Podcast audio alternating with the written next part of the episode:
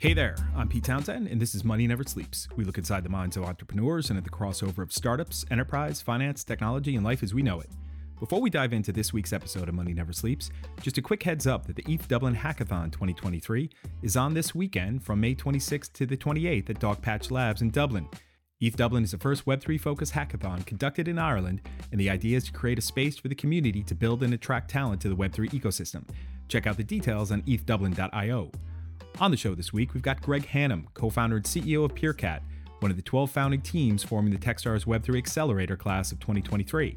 Peerkat is a data analytics tool for marketers to help them understand their users, increase engagement, and drive growth in their Web3 strategies. Peerkat combines multiple data sources with machine learning to connect the dots between Web 2 and Web 3 and provide powerful insights into user behavior across disparate platforms. Before co founding Peerkat with Ben Marshall and Ike Iwumene, Greg's roots bring him back to mechanical engineering at the University of Leeds, before diving headfirst into deep data analytics, product management, and then working with a number of VC backed deep tech startups in the AI space, developing product, growth, and operations functions. In this episode, Greg connects the dots for us on how his life experiences drove him toward the Peerkat vision before we dive into what Peerkat is all about right now and the value the platform delivers to businesses moving from Web 2 into Web 3. We also go down the rabbit hole into how the usage of the technical construct that is a non fungible token, or NFT, has evolved since 2017, where it's all going, and how Peerkat will capture the growth, before finishing with some life lessons and insights from Greg, all right here on Money Never Sleeps. I'm never surprised at the backstories of people that I have on this show because we've had so many different types of people on this show, Greg. And I knew yours obviously coming into this chat because, you know, we've invested in Peerkat in your business, mm-hmm. right? So we we did take a, a good hard look at at your past.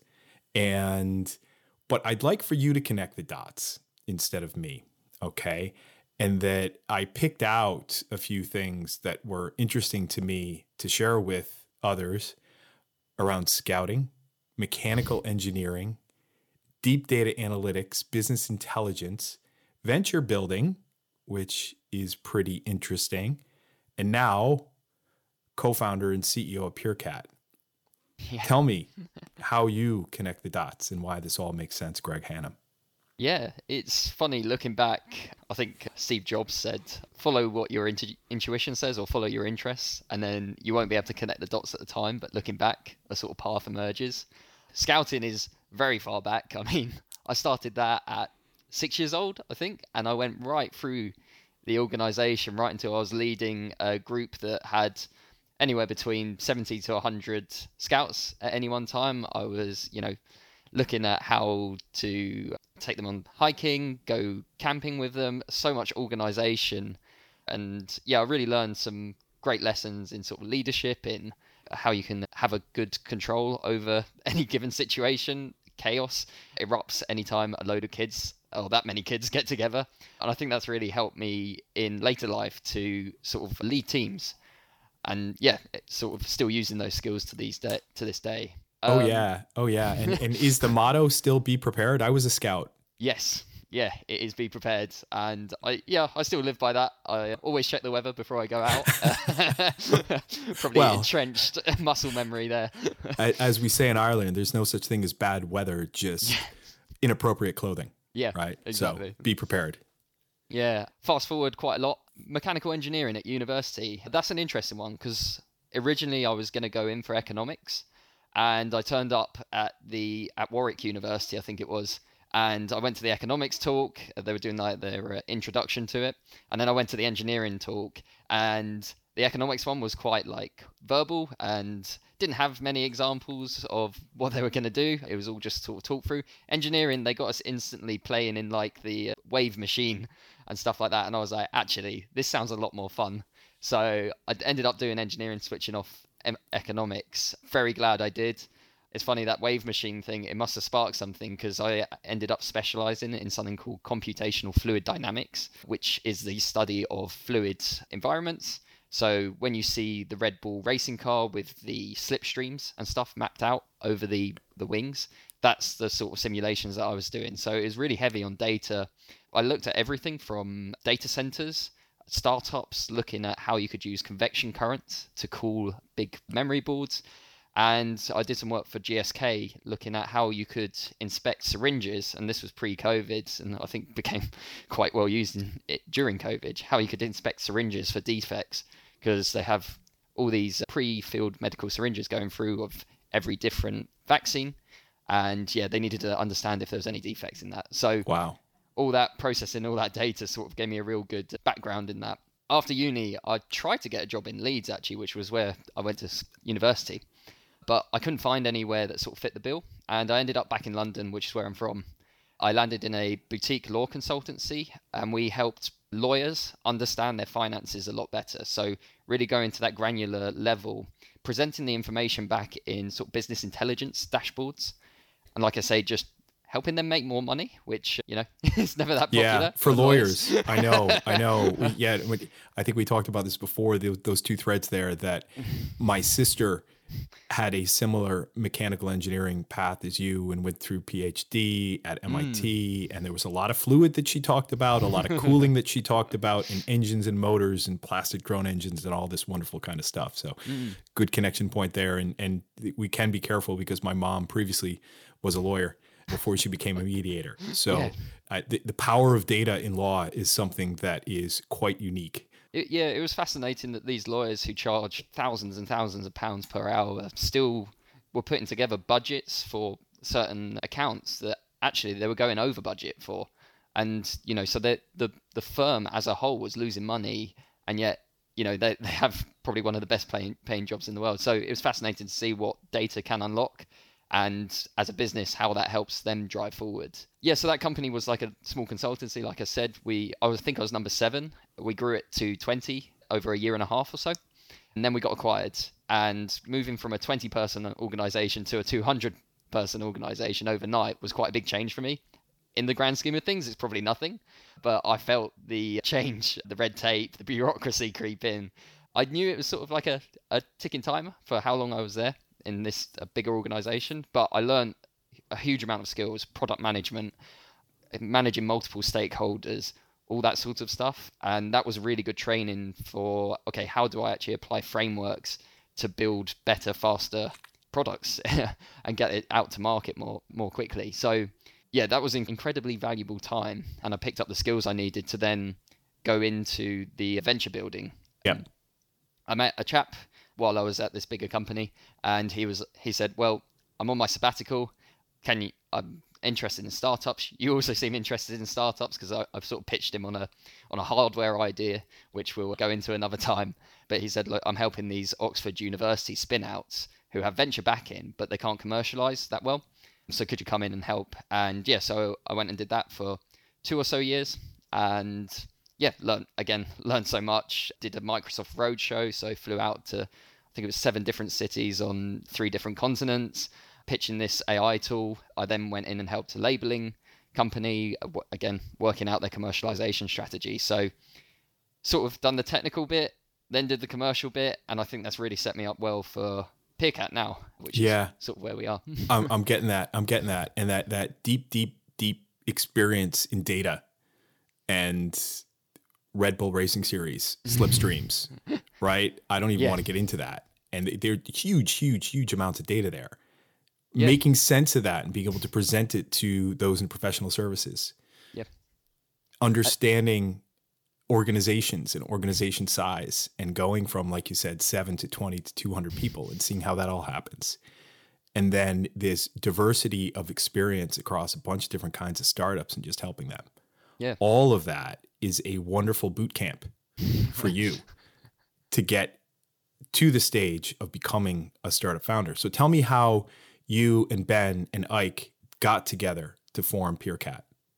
Yeah, so we actually met at a hackathon in 2019. We were on the last one in team, as they call it. We were complete randomers. We didn't have a team. And so, yeah, we sort of formed around Ben, who happened to be happened to be there for the initial kickoff. I think he had to go and pitch an idea, or well, in fact, he came with two ideas. He pitched one which he was more keen on, which he was actively working on, and then he pitched a second, which everyone else liked. So unfortunately, he had to give up the one he liked, and we went and worked on a live streaming idea, which yeah, we we built throughout the hackathon. It was like a two week thing. We won that, and then went on to win many more hackathons and stuff.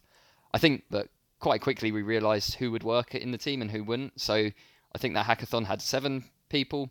We actually whittled it down to four.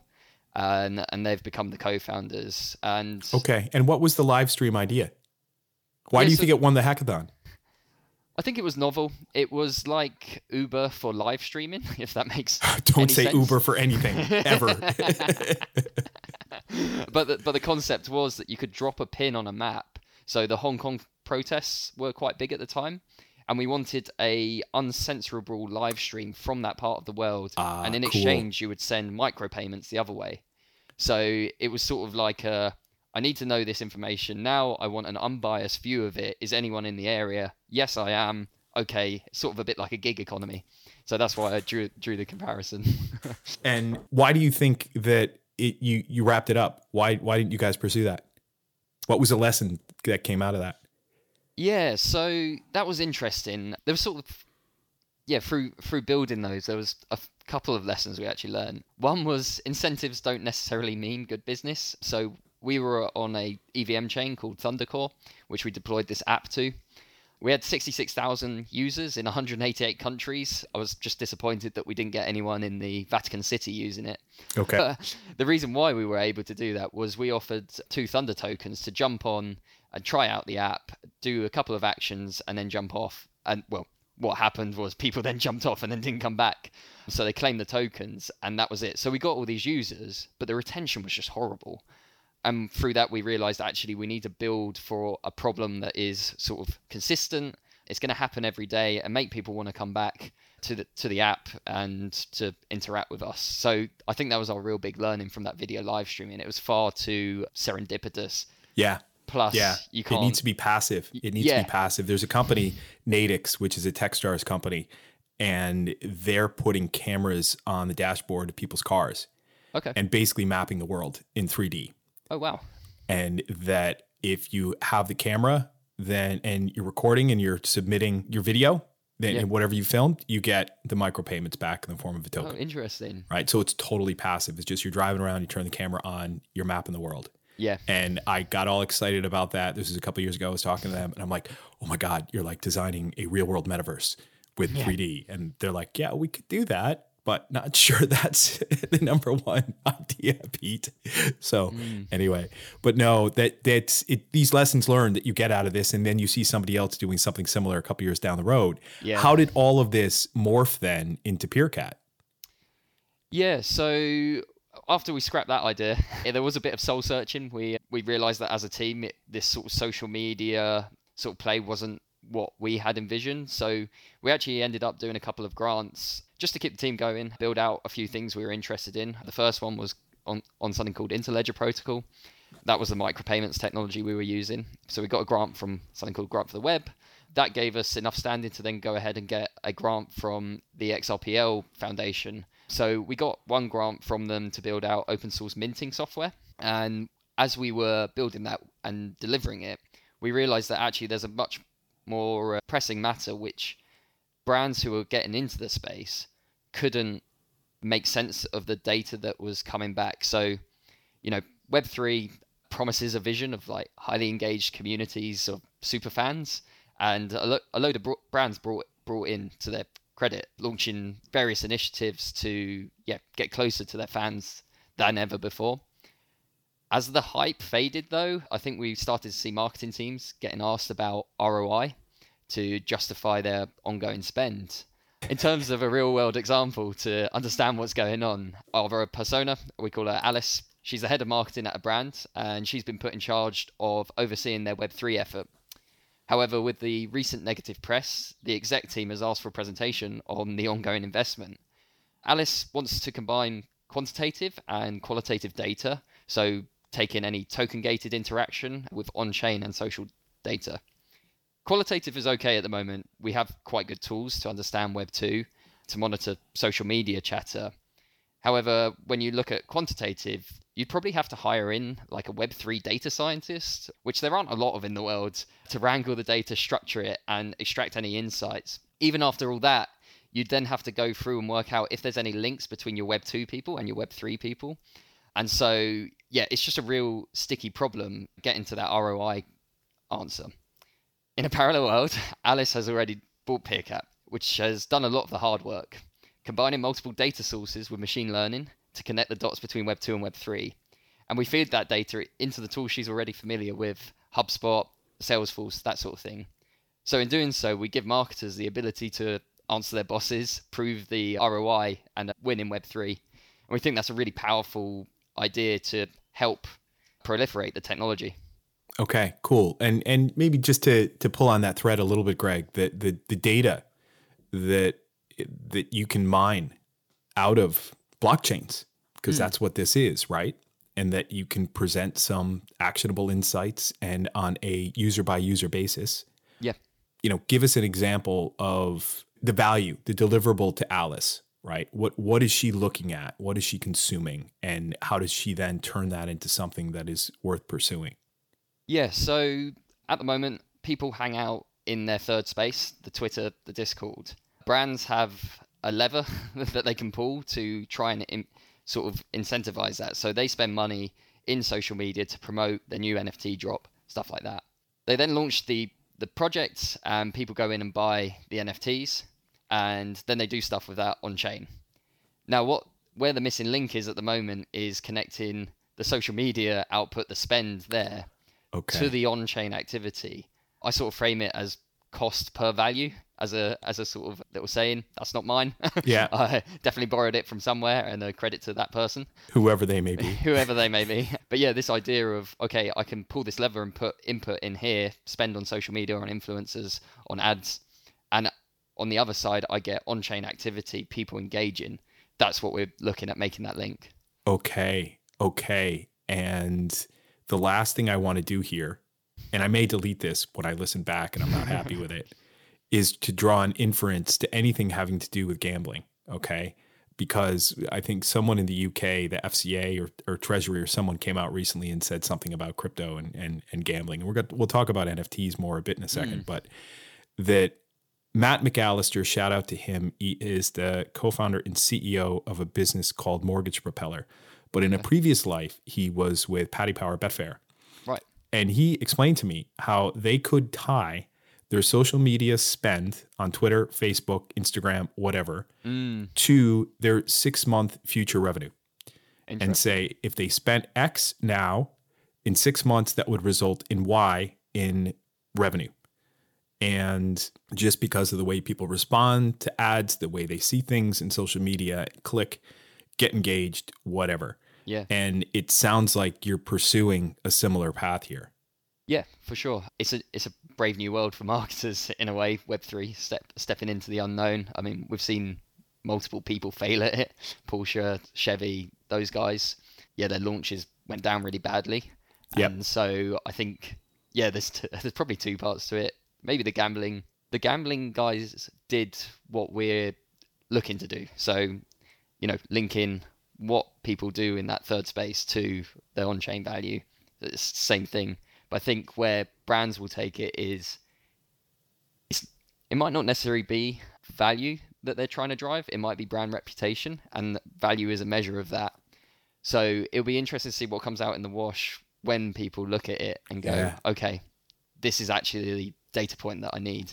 Gambling's quite specific, so yeah, I know, I know, and it, it's it, it's probably a terrible analogy, but you know, and and one that I didn't want to draw any any relation to because of, of where we're going with NFTs, but I, I'm seeing this connectivity between the way that companies and brands advertise these days mm-hmm. on social media and the data that is available on that to a connectivity with on-chain data for when these brands are engaging via yeah. tokens, via non fungible tokens, NFTs, with their audience, with their super fans, as you're saying, to then sales results.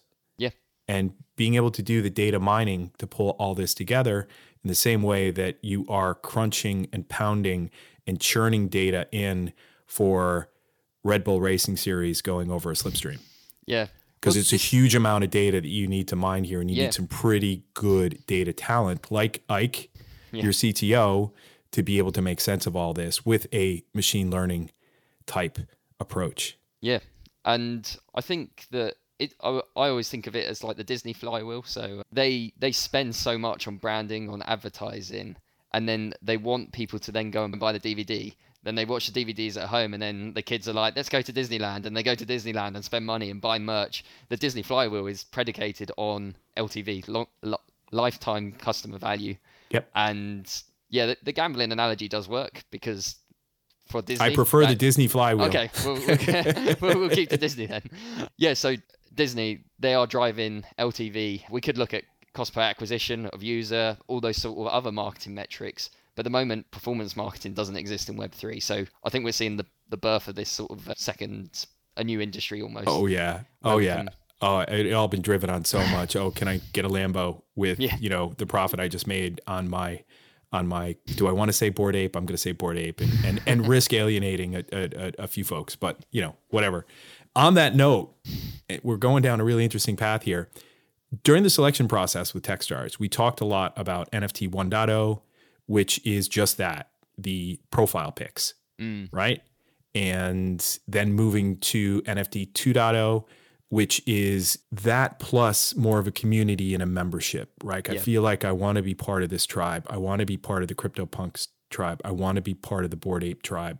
I'm willing to use some of the ETH that I've been accumulating over the years to participate in that and to show my badge and to wear my badge that I am part of this community, right? Moving to NFT 3.0, which we talk a lot about things such as token gated experiences, both in real life and virtual, soulbound tokens, right? Where you are talking more about digital ID. And we're seeing a lot of interesting things happen mm. there. Big brand loyalty programs.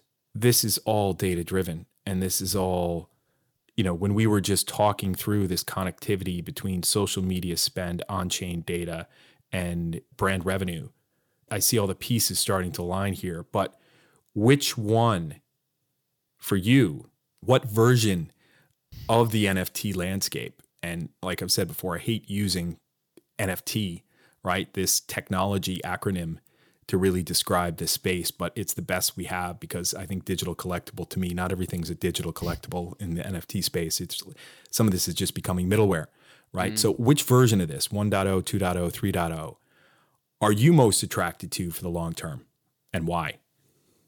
Yeah, so it's interesting. So, like, blockchain started with fungibility and being money. However, NFTs are really what we see as the future. They represent so many more things in our lives than fungible tokens. You know, and you, and those things like in our lives, you don't necessarily care about the price of. Um, so we think our, our viewpoint is that that will go away. Like constantly watching the price, doing the accumulation of wealth through NFTs. We think that will be secondary to brands and loyalty programs, like you say, the NFT 3.0 thing, because really it offers a way for brands to get closer to their fans. We think that will bring more Web2 people in than any other type of uh, incentive.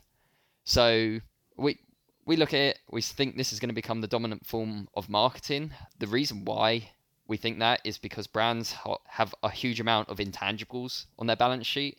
I think Raoul Pal says it's about 74 trillion that's sitting in Yeah. intangibles, and that's stuff like IP, brand loyalty, all those things. And NFTs, while the price isn't important, they do actually quantify that for brands.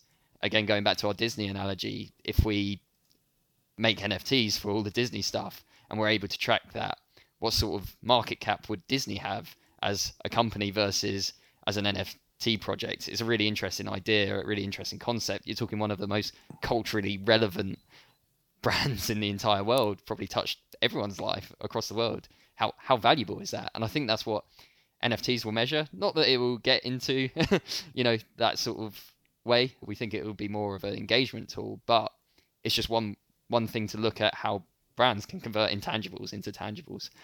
Yeah. Yeah, I'm with you. I'm with you. And y- you got me really thinking deep here today, Greg. And no, no, no, it's good. It's good. It might have been the cup of espresso I just knocked back before we started recording this. But people may ask and say, all right, you've got this social media spend, this way that people engage with brands, and you've got their revenue output on the other end of it. Why not just connect the two? And it's that we have this additional digital link between mm. those two variables in this equation of a, of a brand success. And when you look at a loyalty program, perhaps that is tokenized and on chain, Yep. Where you look at perhaps a soulbound token that is representative of all of the loyalty programs that I may be a member of, I'd have one token that just automatic that is dynamic that automatically gets updated and where I am part of Starbucks, where I'm part of Jesus, I don't do enough shopping to be able to, you know, where, where I'm part of the U2 fan club, right? Yeah. Where I have my for my my Boston Red Sox fan club, right? Where I have everything accruing to when I take my kids to a Leinster rugby match mm. and all of these points that are adding up on this and with, with a soulbound token, that is all just very rich data. And with Web3, that can be anonymous. The, yeah. And that with the, the rise of, of zero knowledge proofs and the technology around that, this is going to kind of quell the fear that a number of folks that I talk to have about, well, I'm living my life in all of this in public because all of this on chain data is public. I'm like, yeah, but at the same time, it can be anonymous and you can prove that you're a certain age just by, hey, I've got my age in this soul bound token and that I can then authenticate myself without giving away any personal information to the party that needs to know how old I am in order yeah. to receive services or do something like that, right? Or buy a beer for that matter. So there's this intersection point of all of this as well with this scary thing called AI.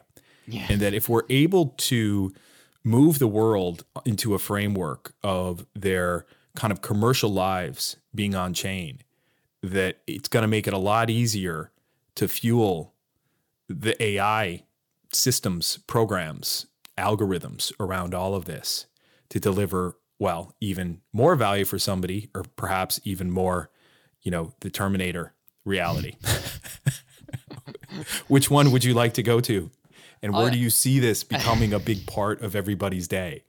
Yeah, I think it's really interesting. I sort of touched on why the brands might get involved, but you've you've hit a good point there, which is why consumers might get involved. And I think there's sort of two things there. One, NFTs give you digital ownership. You said soulbound tokens. This is you in the metaverse effectively and it's all the social signals and stuff wrapped into that, which is fundamental human psychology. The other part of it is every time I, I always like to think of NFTs and holding NFTs as sort of the best survey that anyone's ever going to do because you're here going, oh, I've got this NFT, I've held it for a long time, I'm interested in this. That is such a strong signal for brands to say, oh, these are our fans, these are our real fans. And we talked about earlier, like what the extra link between the two, what what Web three gives us. If they're holding that NFT, we can then look at every time they engage as well, and that engagement is going to be them using their social collateral, their social currency, and going in and using their NFT to get access to something, and that's like real usage. We always talk about vanity metrics versus actual metrics in business, you know, revenue versus profit, two very different things. And I think the same sort of analogy is applied here. Like a fan actively engaging is pro- probably, I'll caveat that, probably much more valuable than a fan who is just, you know, on social media talking about it because it's actual real activity. And I think that's that's where it gets really exciting. So yeah, we got this great survey. Everyone's doing stuff. If you then zoom out on that and you look at all these anonymous wallets and all the NFTs they hold, there's just a fascinating interest graph that forms. We saw TikTok, the rise of TikTok. Why why did they win? Why why is Twitter so interesting? It's that interest graph. I think we're we're on the precipice of seeing NFTs become, you know, a new layer to build really cool products on top and understand people even if they are anonymous through their wallets in such a new way. I just yeah, I'm fascinated by the data, so I think it's really cool. oh yeah, Oh yeah, and I'm I'm think I'm, there's another route hole I could go down here, and, and and it's called the DeFi matrix, and it's okay. I'm gonna stop because it's I think it's Wednesday. I always get like this midweek, but listen, you guys learned some pretty valuable lessons in the different variations of this business that you've had over the years, and and clearly have an excellent picture of where you're going, and hopefully all of our listeners hopefully all of our listeners do as well through the meandering we've done here. But what do you think is the single biggest lesson that you learned so far about with these different variations that you've had of the business with with with Ike and with Ben? Yeah, I I think the single biggest learning for us is go where the people are. Distribution beats cool tech. You know, we I, I said about that EVM chain, and you know we got sixty six thousand users. Yeah, and that, that was because we embedded our tech into another thing that already had mm. usage. And then the same again goes happened this time where we embedded a, NF, a simple NFT viewer into a wallet. That's given us, you know, 5,000 monthly active users, which has sort of seeded this database, this idea, and really allowed us to test a lot of things, get rid of the bad ideas quickly. When you have users, you can do that sort of stuff. And yeah, so uh, my, my sort of advice from our learnings is sort of embed, go to where the people are, and you know, from like a brand side or a business side, you know, embed into the tools they're already using. It's so painful when you see people spend all this money building out, for example, a new CRM system, when HubSpot, you're not going to unseat HubSpot yep. anytime soon.